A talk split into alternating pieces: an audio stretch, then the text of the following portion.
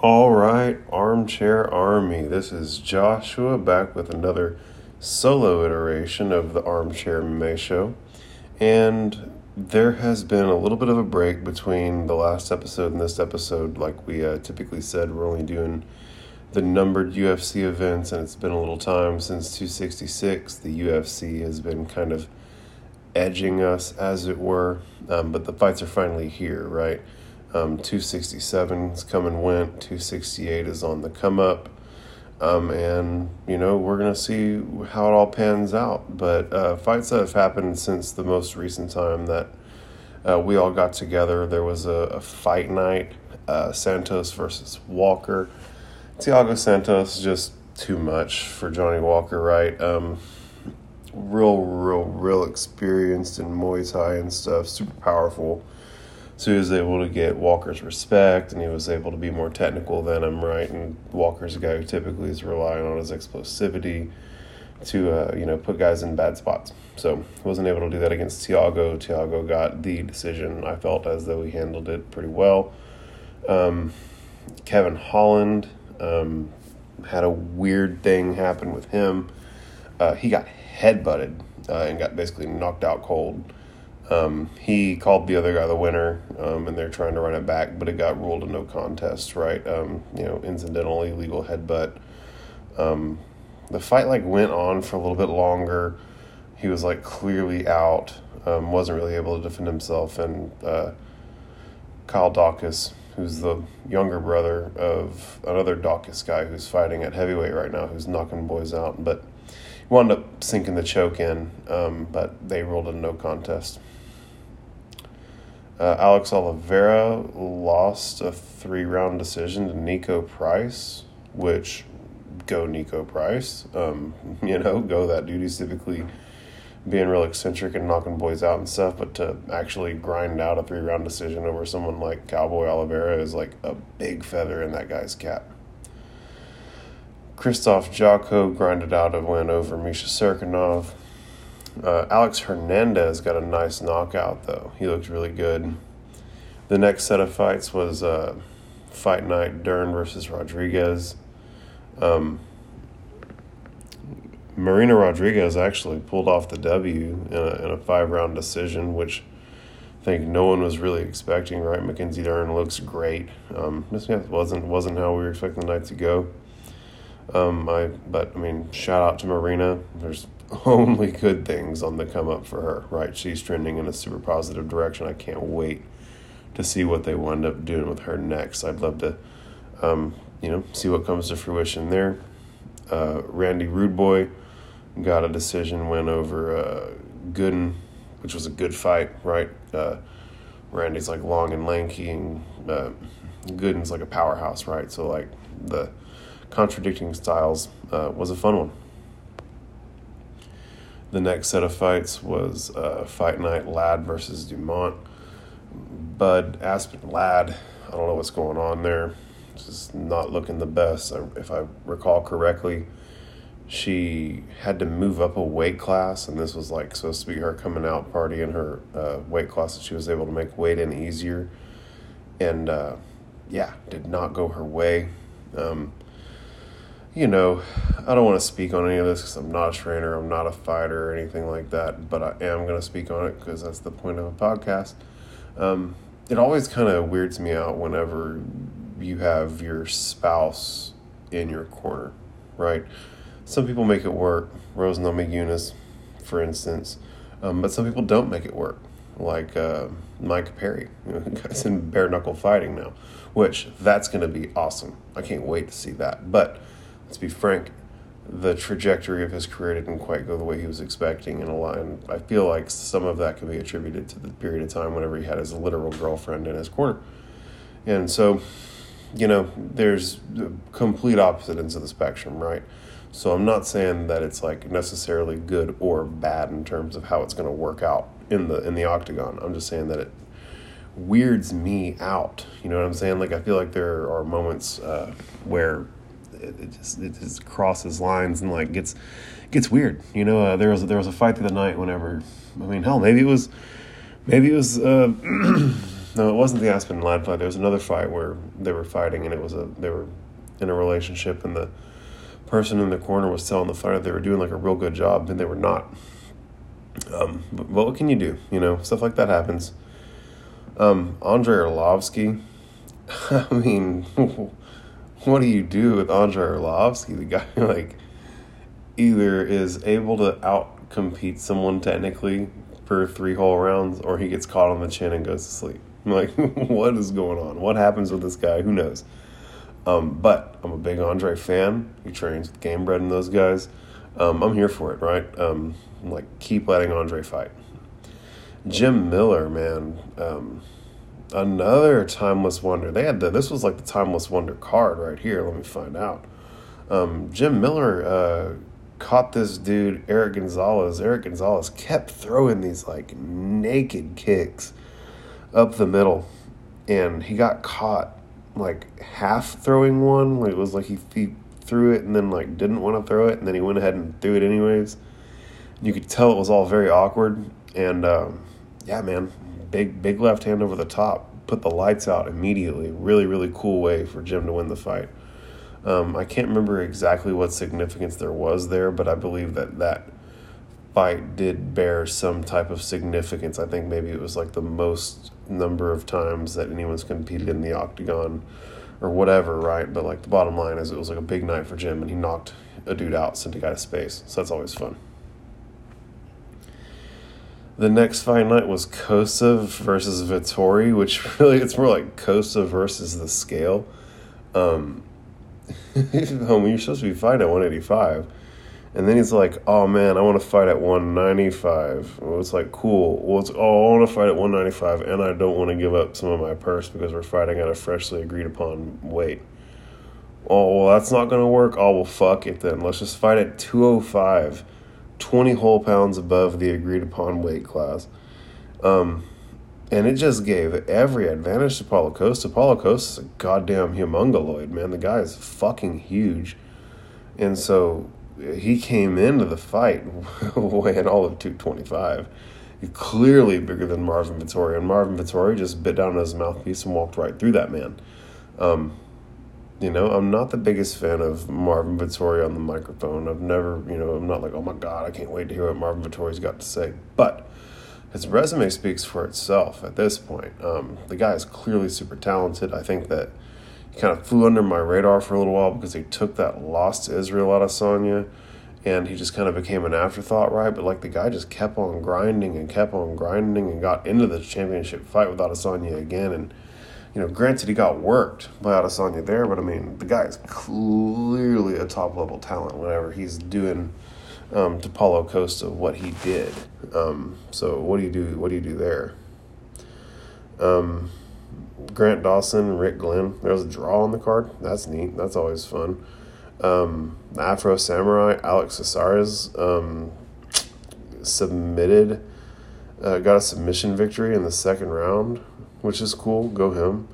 Uh, a lot of people don't know this, but Alex Caceres' brother is the guy who has that one win over Kamaru Usman. Kamaru Usman told the story about it on a Joe Rogan's podcast how the promoter had basically put a lot of weird pressure on them as fighters going into the going into that night of fight, saying that like if you go to sleep on a choke, I'm not letting you fight for the next six to twelve months. And Kamaru basically like tapped a little sooner than he might have, um, because he was so young and fresh in his career. He was more concerned about getting the next paycheck, right, and was like, well, fuck, I, you know, I, I can't really fight through this choke all the way that I'd like to because I could potentially go to sleep and I'm not going to risk that right now.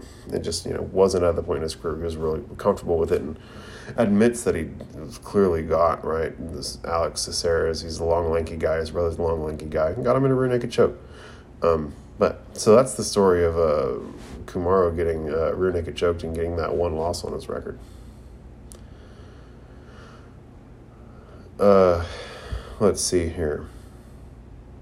The next set of fights. Oh, that's the big one, right? That's 267. Um, Magomed Ankalaev um, looked really great, right? Um, grinded out a win over Volkan Ozdemir. Um, you know, he's not like the most incredibly exciting fighter, but um, he's that dude. He's going to keep winning. I don't know what they're going to do with that guy other than like keep moving him up the chain. Which also, the person who stole the, the, the night was the referee who, during, I can't remember which fight it was. It was a fight earlier on in the night. It was like a real overwhelming victory for a guy. But like this referee had several gaffes, right? Like he didn't call the ref in whenever a fighter told him that he couldn't see after an eye poke.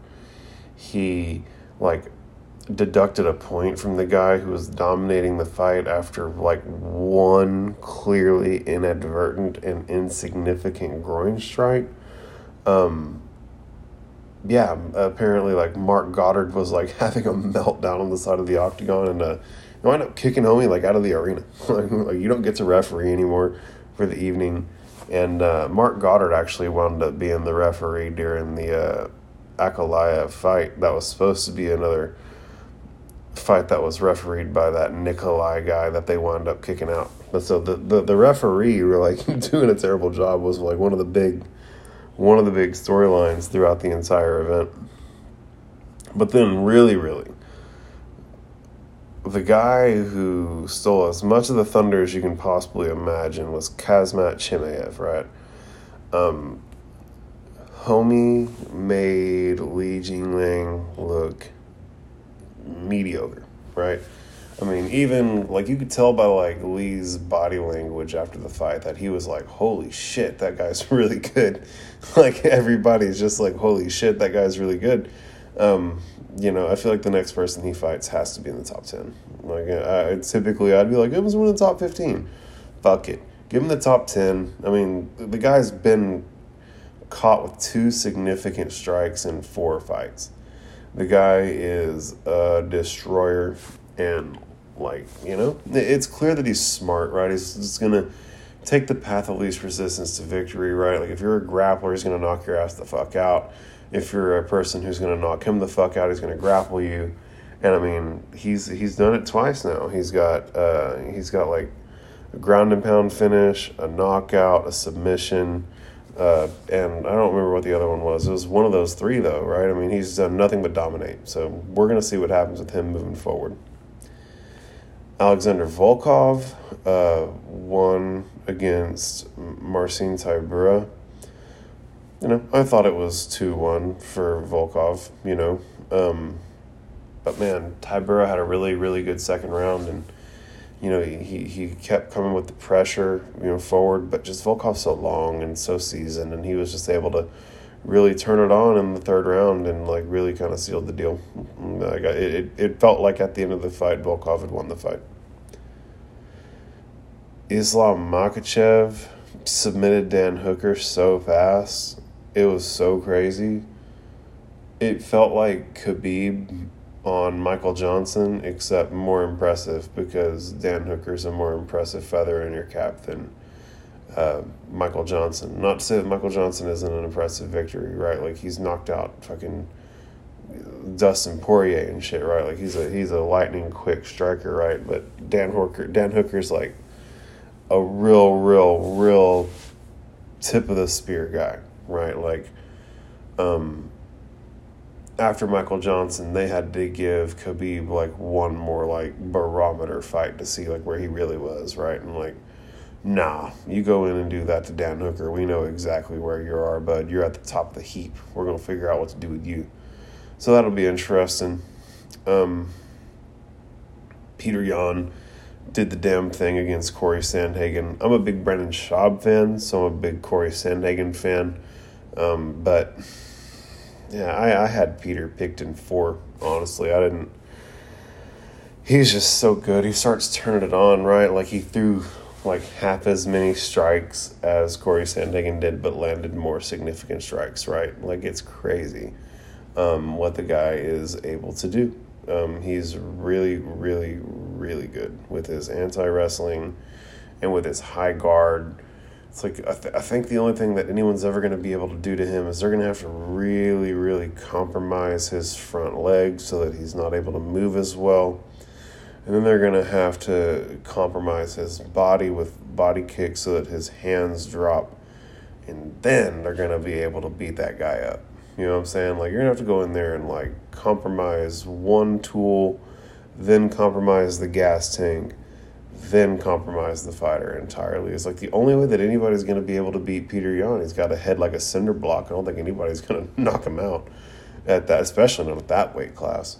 Um, and so, yeah, I think you know it's gonna be a, it's gonna be a hard, hard, hard puzzle for anybody to figure out. You know, we'll we'll get him and Aljamain Sterling again, and he'll drown Aljamain Sterling like he was drowning him last time. You know, um, hopefully the next time he doesn't just knee him in the temple while he's on the ground though, like an asshole. Um, but you know, hey, it's a fight, bud. It's a fight. Um, but then the man of the whole day is Glover Teixeira, man. The guy is timeless. What's he like, 42? I remember I remember whenever I watched the fights, they put a statistic up that showed that he was the second oldest UFC champion in history. In the modern era, in the modern in the, like in the modern mixed martial arts era, the guy at 42 went out there and won won a championship if that doesn't motivate anybody to go and do this shit, you're it's it's unreal.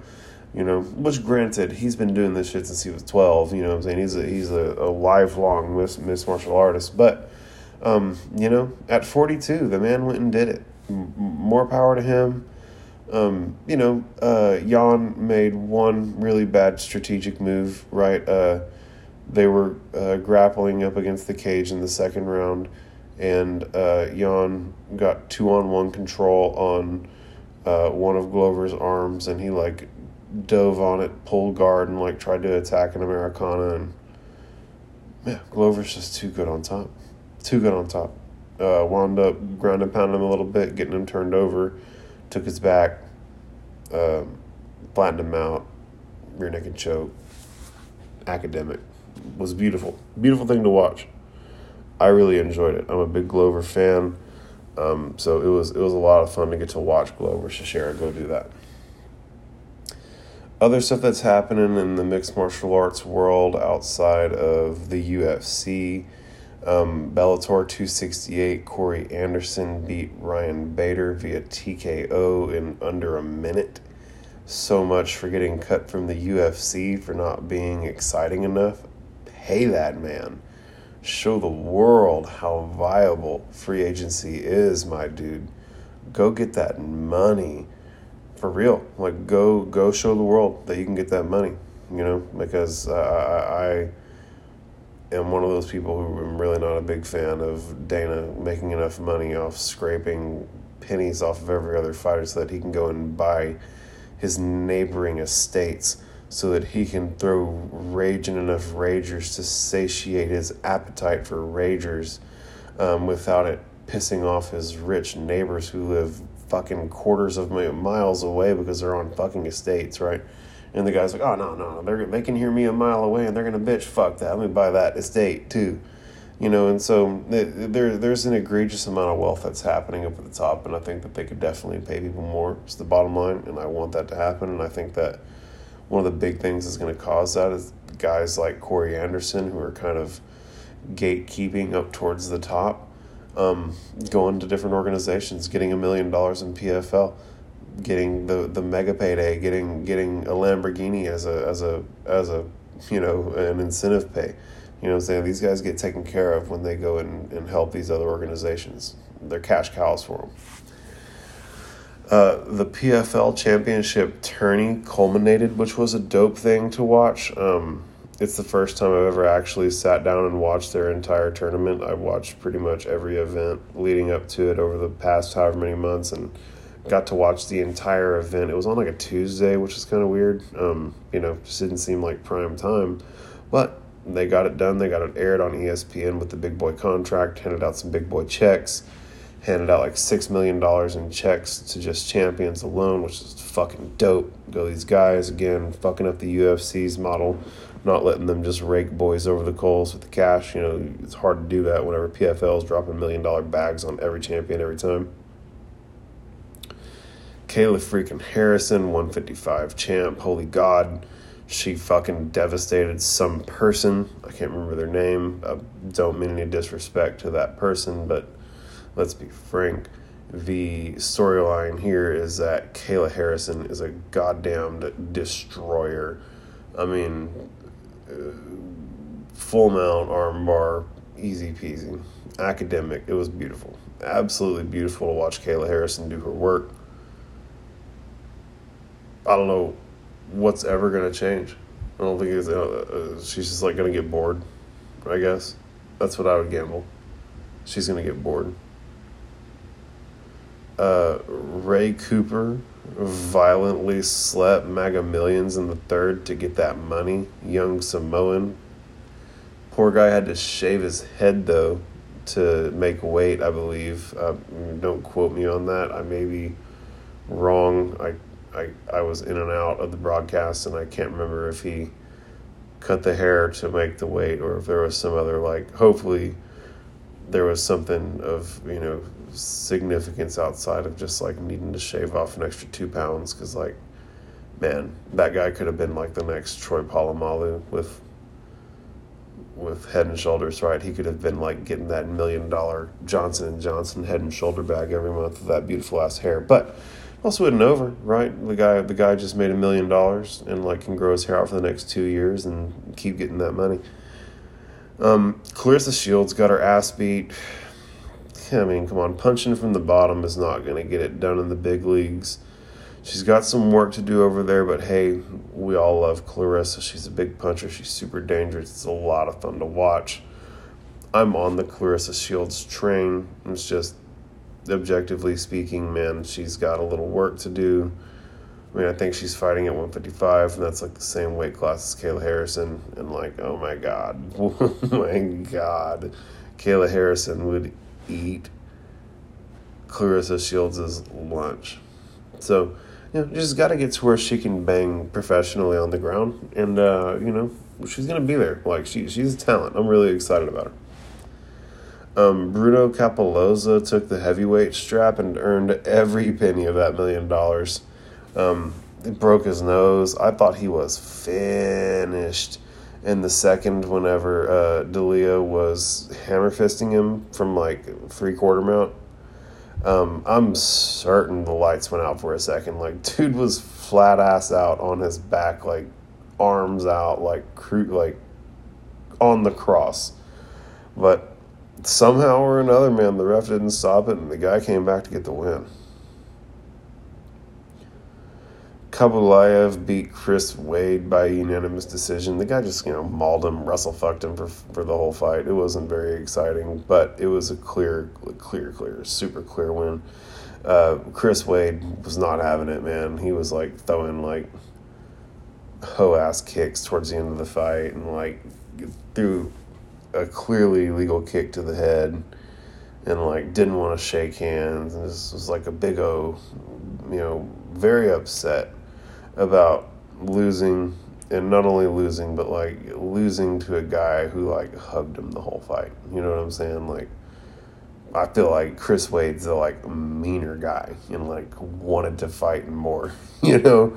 And uh, i'm a chris wade fan. Like the guy the guy earned the guy earned a bunch of respect out of me that night. I just you know wish he could have taken the L on the chin a little better, but um, you know he's a fucking fighter, not a loser. So I understand.